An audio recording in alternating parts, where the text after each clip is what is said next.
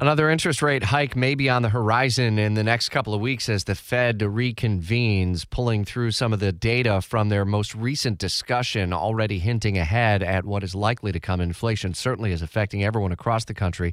Clark Howard has some advice uh, when it comes to budgeting. Three big steps that you can take is outlined now at WOKV.com.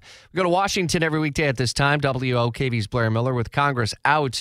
The president kind of has the power of the bully pulpit, and there are efforts behind the scenes to move some topics of interest to the top of the agenda for once they return. What are we looking at there, Blair? Yeah, exactly, Rich. And there's a bit of a lull here in Washington with Congress out this week. They've been out for the July 4th recess, but they come back next week and will face a tall agenda before the August recess. A lot of news has been happening in these last few days and last week. President Biden is calling on Congress to address the Supreme Court decision to overturn Roe v. Wade and safeguard abortion privacy as federal rights. That's not likely to happen because Democrats don't have the votes to codify the decision. All 50 Democrats would need to support the change, and it goes back to changing the filibuster as we've discussed in order to do that. Senators Manchin and Sinema just don't want to do that right now.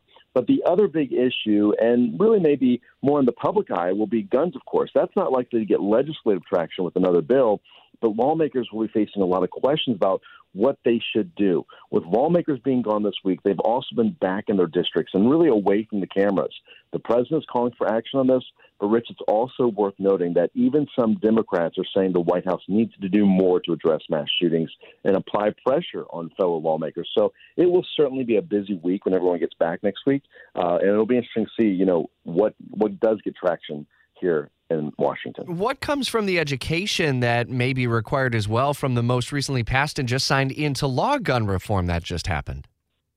Well, and that's uh, you know a lot of questions are, are how far has that legislation uh, it's being put in place how far can it go would it have prevented something like what we saw in highland park and a lot of people saying maybe not because of the guns being purchased legally so uh, look for be a lot of questions about okay what was just passed and how far does that go? And really what does it do for future incidents? And and so look for a lot of criticism on that. And a lot of people calling for more to be done. It's just is there an appetite by congress to do that right now? Indeed. Wokv's blair miller in washington